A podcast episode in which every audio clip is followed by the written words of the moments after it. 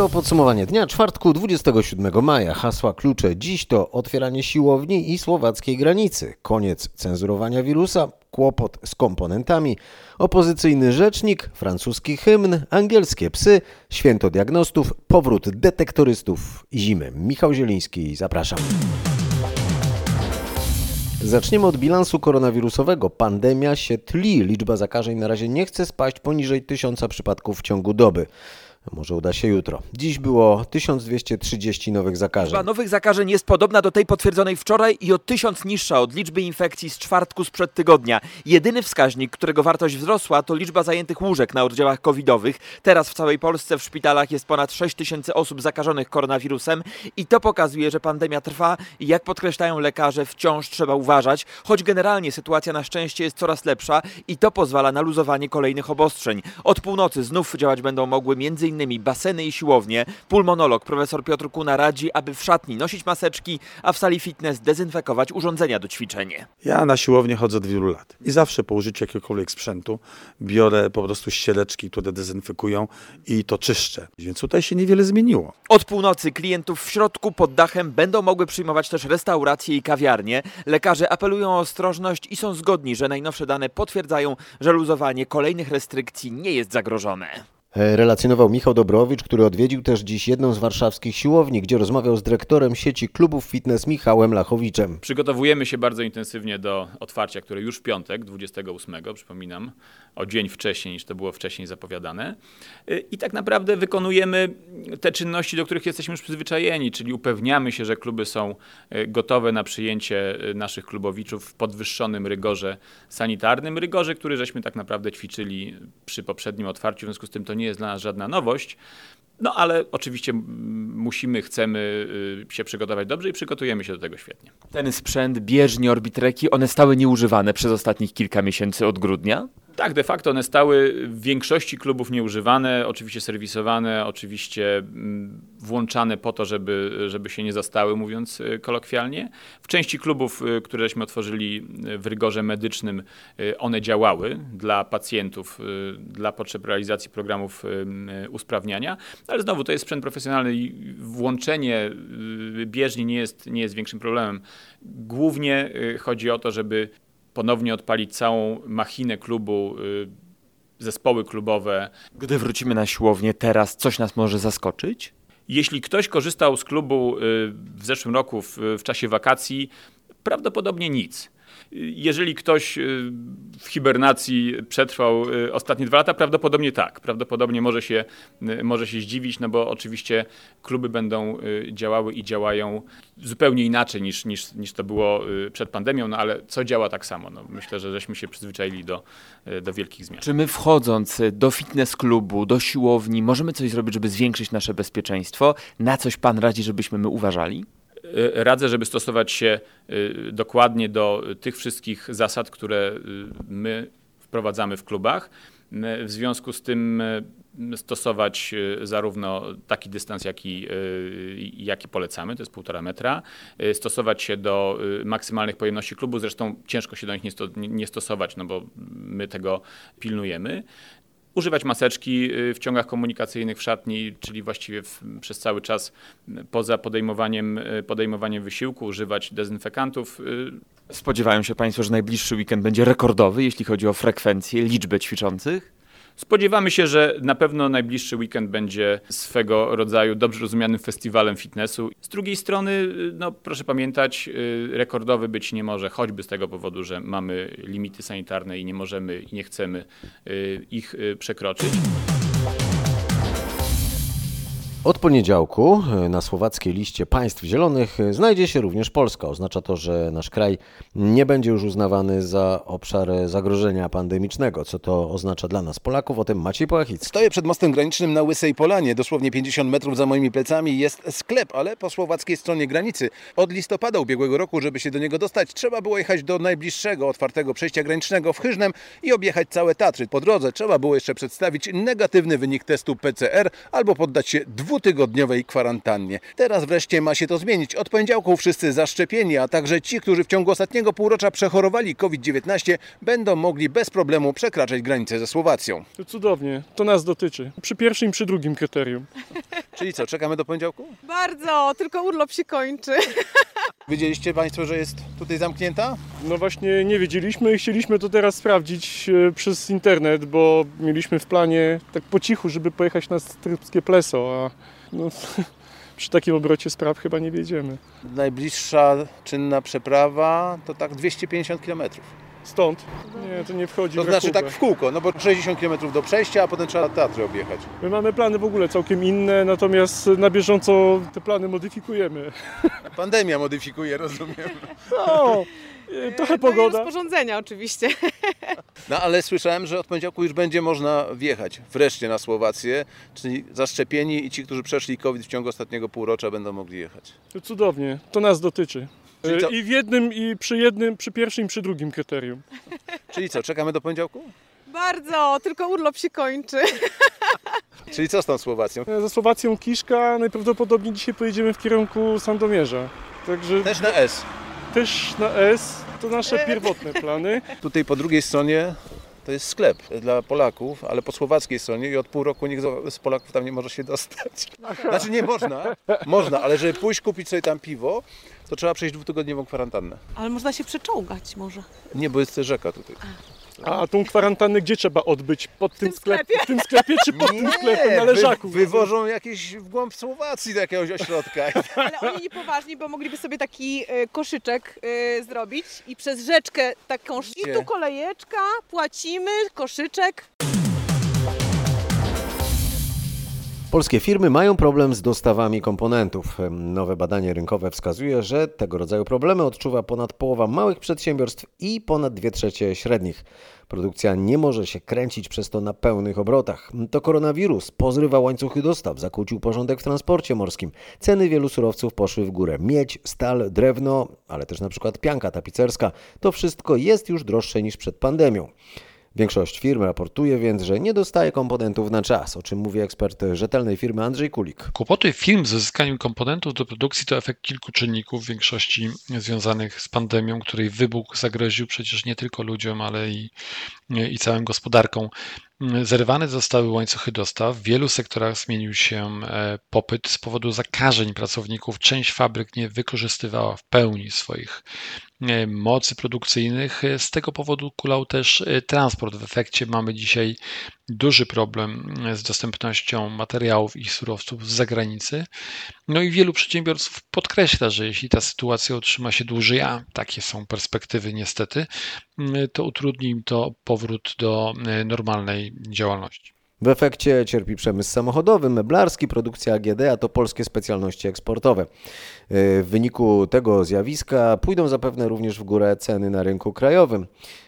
A inflacja w Polsce i tak, według danych Eurostatu, przekroczyła już 5%. Co ciekawe, badania oczekiwań inflacyjnych Polaków wskazują, że większość z nas spodziewa się, że to tylko przejściowe zjawisko i ceny wkrótce przestaną rosnąć.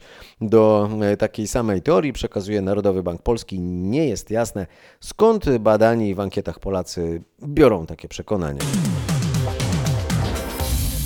A teraz w podsumowaniu dnia o innej teorii, teorii o sztucznym pochodzeniu koronawirusa, która oficjalnie traci status spiskowej. Tak uznały władze najważniejszego środka przekazu na świecie, czyli Facebooka. Przez miesiące platforma usuwała wpisy o tym, że SARS-CoV-2 może być efektem manipulacji w laboratorium, uznając takie opinie za przejaw niewiedzy albo dezinformacji. Co się w takim razie zmieniło? Najpierw Światowa Organizacja Zdrowia ogłosiła, że nie można tego wykluczyć. Potem Anthony Fauci, doradca amerykańskich prezydentów od czasów Reagana i pandemiczna wyrocznia w Stanach, wyznał, że też nie jest przekonany. Teraz zaś, po ujawnieniu przez CNN, że Donald Trump nakazał tajne dochodzenie w tej sprawie, a Joe Biden również skrycie kazał je przerwać, obecny amerykański prezydent ogłosił, że jednak nakazał podwoić wysiłki mające wyjaśnić kwestię pochodzenia patogenu. Internauci zauważyli, że Facebook również zmienił front. Według rzeczniczki cytowanej przez Politico, firma po prostu regularnie aktualizuje swoją politykę wraz z pojawianiem się faktów i trendów. Na razie nie wiadomo, kiedy ten nowy trend, trend zdjęcia cenzury z teorii sztucznego pochodzenia wirusa, przejmą również Twitter czy YouTube. Więcej na ten temat możecie przeczytać w moim artykule na rmf24.pl. Swój tekst zatytułowałem Wolno już pisać o sztucznym pochodzeniu koronawirusa. Rodzice białoruskiego dziennikarza Ramana Pratasiewicza na specjalnej konferencji prasowej w Warszawie zaapelowali do przywódców krajów Unii Europejskiej i Stanów Zjednoczonych o pomoc w uwolnieniu ich syna. E, Opozycjonista w niedzielę po południu na lotnisku w Mińsku został wyciągnięty z samolotu, który leciał z Aten do Wilna. Białoruskie władze pod pretekstem bomby na pokładzie zmusiły samolot do lądowania w Mińsku. E, Grzegorz Kwolek e, przysłuchiwał się tej konferencji. E, Zauważa, że rodzice mówili dużo o trudnej sytuacji całej rodziny. To była bardzo bolesna i wzruszająca konferencja. Rodzice podkreślali, że boją się o zdrowie i życie syna, który ich zdaniem może być torturowany, o czym miały świadczyć przypudrowane śniaki widoczne na oficjalnym filmie pokazanym przez białoruskie władze. Также и мой сын. Я считаю, что он был просто рупором. Chciałabym, żebyście usłyszeli mój krzyk, krzyk mojej duszy, żebyście zrozumieli, jak jest nam ciężko i jak przeżywamy absurd tej sytuacji. Mówiła Natalia Pratasiewicz. Rodzice i działacze białoruskiej opozycji apelują o zdecydowane sankcje, bo jak mówią, Łukaszenka obawia się tylko siły. Duży krok w stronę wyboru Rzecznika Praw Obywatelskich. Opozycja i to cała wspólnie zgłosiła jednego kandydata. Jest nim profesor Uniwersytetu Warszawskiego Marcin Wiącek. Pod jego kandydaturą podpisało się również kilku polityków Zjednoczonej Prawicy, w tym Jarosław Gowin. Prawo i Sprawiedliwość wystawiło kandydaturę niezależnej senator Lidii Star. Mariusz Piekarski o tym, kto ma większe szanse. Wynik jest zbliżony, ale to równanie ma jeszcze wiele niewiadomych. Zachowanie ziobrystów, głosowanie Konfederacji, no i przede wszystkim stabilność obietnicy Gowina i jego ludzi. Lidia Staroń nie może bowiem liczyć na głosy porozumienia, bo nawet lider koalicjanta PiSu podpisał się pod kandydaturą opozycji. Jeśli się pod kimś podpisujesz, to za nim głosujesz. Zapewnia lider ludowców Władysław Kosiniak-Kamysz. Na pewno dużym sukcesem opozycji jest nie tylko wystawienie wspólnego kandydata, do tego z poparciem części klubu PiS, ale przede wszystkim wskazanie człowieka, który był dotąd z dala od polityki. Ja jestem człowiekiem nauki. Tak mówi profesor Wiącek. Lidia Staroń zachwala się jako społeczny rzecznik ludzkich spraw. A ja jestem rzecznikiem od lat, od wielu, wielu lat. To nie jest, że to jest dzisiaj, wczoraj. Tyle, że nawet Ryszard Terlecki nie potrafi powiedzieć, dlaczego PiS wystawia akurat panią Staroń. No nie wiem, między innymi dlatego, że bardzo chcę. Wynik w Sejmie do samego głosowania będzie niewiadomą. W Senacie szansę ma raczej tylko kandydat opozycji. Warszawa Mariusz Piekarski. Bardzo długo nie było też wiadomo, kto wygra Ligę Europejską. W gdańskim finale tych rozgrywek Villarreal pokonał w rzutach karnych Manchester United i piłkarze musieli aż 22 razy uderzać z 11 metrów, by kibice mogli poznać rozstrzygnięcie. Patryk Serwański podsumuje teraz to, co się działo wczoraj wieczorem na murawie. Do przerwy radość fanów Villarrealu. Hiszpanie prowadzili po golu Gerarda Moreno. Manchester United miał wyraźne problemy z defensywą rywali, ale w 55 minucie po zamieszaniu podbramkowym wyrównał Edinson Cavani. Z biegiem czasu Villarreal zaczął się cofać i oddawać inicjatywę drużynie z Manchesteru. Czerwone Diabły nie potrafiły jednak dobić rywala i sędzia zarządził dogrywkę. W niej lepsza gra Villarrealu, pobudzonego zmianami dokonanymi przez trenera. No ale losy trofeum rozstrzygnęły rzuty karne. Piłkarze obu klubów pewnie zamieniali jedenastki na bramki i dopiero gdy strzelali bramkarze, doczekaliśmy się błędu. Golkiper Villarrealu, Jero Rulli strzelił pewnie, no a Dawid De Gea słabo strzał hiszpańskiego bramkarza obroniony i trofeum właśnie w ten sposób zdobyli piłkarze z małego hiszpańskiego miasteczka. Francuski Związek Piłki Nożnej przeprasza po fali protestów.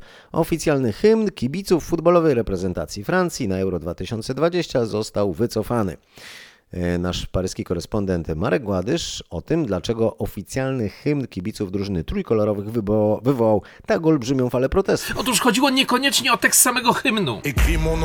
Pochodzący z afrykańskiego Konga raper Yusufa śpiewał Zapisz moje imię na niebiesko, krzycz moje imię na niebiesko. Niektórzy komentatorzy sugerowali oczywiście, że poziom literacki tego tekstu jest godny szkoły podstawowej, no ale ostatecznie z rapem tak często bywa. Problem polegał na tym, że wcześniej ten sam raper śpiewał w innych piosenkach, że na przykład marzy o zgwałceniu szefowej francuskiej skrajnej prawicy Marine Le Pen i nawoływał do zabijania francuskich dziennikarzy i polityków. Nie będę zresztą dokładnie cytował tego, co śpiewał, bo jest to tak obrzydliwe, że nie chcę nikogo gorszyć. I ktoś, kto takie rzeczy wyśpiewywał, miał w pewnym sensie reprezentować Francję, a więc trudno się dziwić, że fala protestów była bezprecedensowa. Przy okazji skompromitowało się wielu francuskich ministrów. Otóż do ostatniej chwili wielu z nich, w tym minister sportu i minister kultury, broniło wyboru tego rapera przez francuski Związek Piłki Nożnej, tłumacząc, że dzięki temu drużynie trójkolorowych będzie kibicować młodzież z imigranckich get, no i w ogóle, że to wspaniały raper, który pisze ciekawe teksty. W końcu jednak sam szef Związku Piłki Nożnej Noël Legret uznał, że raper, który śpiewa, że może o zgwałceniu szefowej jednej z francuskich partii politycznych jednak nie jest wspaniały i za ten wybór przeprosił. Było o tekstach po francusku, a teraz będzie o tych głównie po angielsku, bo to był najczęstszy język na egzaminach z obcego języka na koniec podstawówki. W szkole podstawowej nr 57 w Lublinie zdający wychodzili po tym sprawdzianie zadowoleni, o czym przekonał się nasz reporter Krzysztof Na pewno egzamin przynajmniej dla mnie był e, dosyć łatwy, także odpowiedzi powinny być też poprawne. Nic trudnego moim zdaniem. Powyżej 80% będzie. Bardzo łatwo było jak dla piątej klasy. Czyli chyba poziom nie był zbyt wysoki, tak? Nie, na pewno nie. Moja siostra w czwartej klasie robi trudniejsze. Bezproblemowo, bezstresowo. No na pewno dzisiaj było wypracowanie dotyczące plakatu, e, który trzeba e, było, jakby to, no trzeba było napisać wypracowanie na temat plakatu, opisać swoje wrażenia z niego i co było na tym plakacie. Czyli to nie było trudne. Nie, na pewno nie. Jakieś zadania, A, B, C, D, słuchanie, no to jak zawsze na egzaminie z angielskiego. Bo Zadanie ze słuchania zawsze jakieś nam problemy sprawia, a tu jak było? Było bardzo łatwe i o dziwo nawet boombox dobrze grał. Czyli można było dobrze u- wysłyszeć, tak? tak, tak. Czyli ogólnie rozumiem zadowoleni jesteście. Tak, było dobrze. E, No ja uważam, że było bardzo proste. E, Zdecydowanie było widać, że jest ułatwione. E, Wypracowanie też miało bardzo fajny temat, więc pisało się bardzo przyjemnie. Trzeba było napisać e-mail o plakacie, o tym, że wygrało się w jakimś konkursie. Na, na, na luzie wszystko było proste, więc... Czyli żadnych y, zaskoczeń, niespodzianek? Nie, nie, naprawdę, jakby było widać, że jest strasznie ułatwione i było spoko. Było naprawdę łatwe. Myślę, że nie jeden siódmo czy szóstoklasista by sobie z tym poradził w większości. Z marszu? Myślę, że tak. Nie wiem jak francuskie pieski, ale angielskie, jak się okazuje, świetnie wykrywają koronawirusa. Wszystko wskazuje na to, że robią to nawet lepiej niż testy, o czym informuje z Londynu Bogdan Frymorgan. Niektóre psy wykrywały obecność koronawirusa z 94% dokładnością. To lepsza skuteczność niż ta, jaką oferują szybkie i tanie testy. W programie pilotażowym uczestniczyło sześć czworonogów różnych ras. Niektóre psiaki opanowały tę sztukę lepiej od innych, ale średnia jest i tak imponująca. Psy tresowano na częściach garderoby osób, które zakażone były COVID-19. Jak podkreślają komentatorzy, dwa tak wyszkolone psy mogłyby w pół godziny sprawdzić 300 pasażerów samolotu. To znacznie usprawniłoby kontrolę na granicach. To oczywiście nie znaczy, że diagności laboratoryjni już nie są potrzebni. Dziś obchodzili oni swoje święto, bo 27 maja 1961 roku Heinrich Mattei i marszał Warren Nirenberg odkryli tajemnicę kodu genetycznego. To dzięki diagnostom w sumie mamy ogromną wiedzę i tą początkową, najistotniejszą, ile jest zakażeń, jak one wyglądają. Dzisiaj mówimy o sekwencjonowaniu, to też jest rola diagnosty.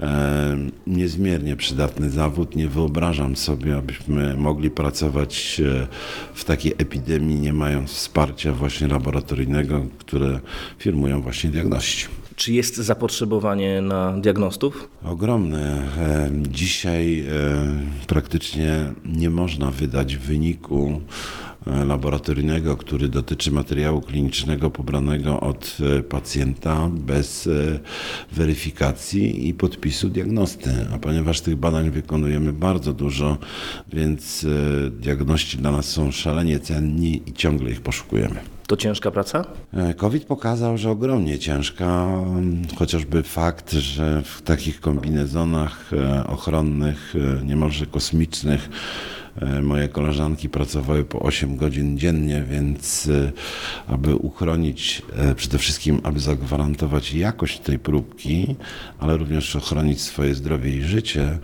no trzeba przedsięwziąć pewne, e, pewne środki ochronne, a te z kolei znacznie utrudniają normalną pracę, co z kolei powoduje, że ta praca jest ogromnie wyczerpująca. W dniu diagnosty laboratoryjnego czego można życzyć takim osobom?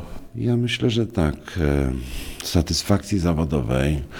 Ja z ogromną przyjemnością patrzę, jak moje koleżanki diagnostki przychodzą do mnie uśmiechnięte e, i mówią: Mamy go.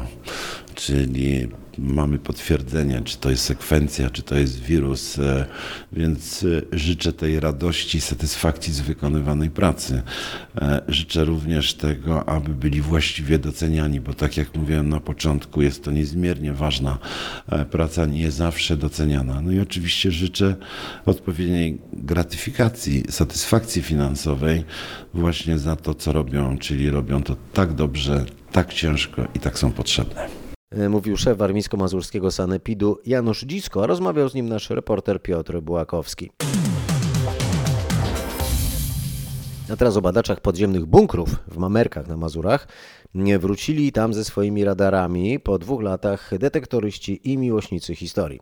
Dzięki zastosowaniu nowoczesnego georadaru w kompleksie bunkrów w Mamerkach znaleziono nieznane wcześniej tunele techniczne z czasów II wojny. W Mamerkach kolejny raz szukamy bursztynowej komnaty. Tym razem, dzięki zastosowaniu nowoczesnego georadaru, udało nam się zlokalizować pięć zejść do podziemnych tuneli technicznych. Wygląda na to, że jest to cała sieć podziemnych tunelów technicznych, które nie były znane. Yy, One w jakiś sposób zostały zasypane, yy, nie wiemy przez kogo. Yy, Na tym etapie prac będziemy starali się odgrzebać te wejścia, prowadzić kamery i zobaczyć, czy można tam bezpiecznie zejść, czy nie ma tam jakichś materiałów wybuchowych lub niebezpiecznych przedmiotów. Kiedy upewnimy się, że można tam zejść, yy, będziemy to odgrzebywać i będziemy próbowali wejść do tych kanałów. Yy, Te prace wszystkie wymagają yy, formalności, zgody konserwatorów zabytków, więc jesteśmy na etapie uzyskiwania tych wszystkich zgód więc na bieżąco będziemy informować Państwa, jak te prace będą wyglądały, ale myślę, że pod koniec czerwca y, uda nam się tam do tych kanałów zejść i zobaczyć, co jest w środku. Jednocześnie oprócz y, tego znaleziska y, cały czas będą trwały prace poszukiwawcze, można powiedzieć, na powierzchni, czyli z wykrywaczami metalów. Będziemy szukali drobniejszych przedmiotów, y, pozostałości po, po Niemcach w bazie w Mamerkach. I oczywiście ciągle licząc na to, że przybliży nas to do rozwiązania zagadki związanej z bursztynową komnatą. Mówił Bartłomiej Plebańczyk z Muzeum w Mamerkach. W czasie II wojny światowej właśnie tam mieściła się kwatera Wehrmachtu. Stacjonowało tam niemal półtora tysiąca żołnierzy. Wykorzystywane przez Niemców bunkry zajmują obszar około 200 hektarów. Jeżeli ktoś już ma dość dodatnich temperatur, to proszę bardzo, od jutra znów będzie płynąć do nas polarno-morskie powietrze. Synoptyk Instytutu Meteorologii i Gospodarki Wodnej Ewa Łapińska ma te wiadomości. W najbliższych dniach do Polski napłynie chłodne polarno-morskie powietrze, co spowoduje obniżenie izotermy zero i poziomu zamarzania, a w związku z tym w wysokich partiach Tatr spodziewamy się opadów śniegu i deszczu ze śniegiem. Y, Opady śniegu będą występowały od wysokości 2000 metrów i powyżej 2000 metrów, natomiast deszcz ze śniegiem już od 1600 metrów. I taka pogoda będzie się utrzymywała zarówno w piątek, w sobotę, jak i w niedzielę, również w poniedziałek i we wtorek. Temperatury w wysokich partiach Tatr, na samych szczytach, będą poniżej zera, co dodatkowo będzie powodowało przyrost pokrywy śnieżnej. I spodziewamy się, że jutro i pojutrze na samych szczytach Tatr spadnie około y, 6-8 cm śniegu. Y, W sobotę i w niedzielę również może dopadać około 8-10 cm śniegu. Biorąc pod uwagę, że w Tatrach wciąż leży śnieg, który nie stopniał po zimie, to warunki w górach zapowiadają się ekstremalnie. Jak się na to przygotować? O tym ratownik dyżurny TOPR Kamil Suder. Warunki są nadal y, trudne. W górach, powyżej górnej granicy lasu, no nadal mimo późnej pory panuje, panuje zima. Dodatkowo w nocy mamy mieć niskie temperatury, także ten stary y, śnieg będzie się robił po takich nocach bardzo twardy, co przy wycieczkach może być niebezpieczne, szczególnie jeśli ktoś zapomni zabrać ze sobą raków i czekana. Oczywiście powyżej górnej granicy lasu nie poruszamy się bez tego sprzętu. Obowiązuje pierwszy stopień zagrożenia lawinowego, także pamiętamy również o zestawie lawinowym, detektorze sondzie i łopatce. No i musimy się spodziewać tego, że w weekend pogoda ma być nie najlepsza, dojdą nowe opady śniegu, widoczność będzie ograniczona, także warunki do turystyki będą bardzo ciężkie. No ciężko to przyznać, ale kończy się już podsumowanie dnia. Wybór ważnych i ciekawych informacji z ostatnich 24 godzin w 24 minuty. Michał Zieliński, kłaniam się i zapraszam na jutro.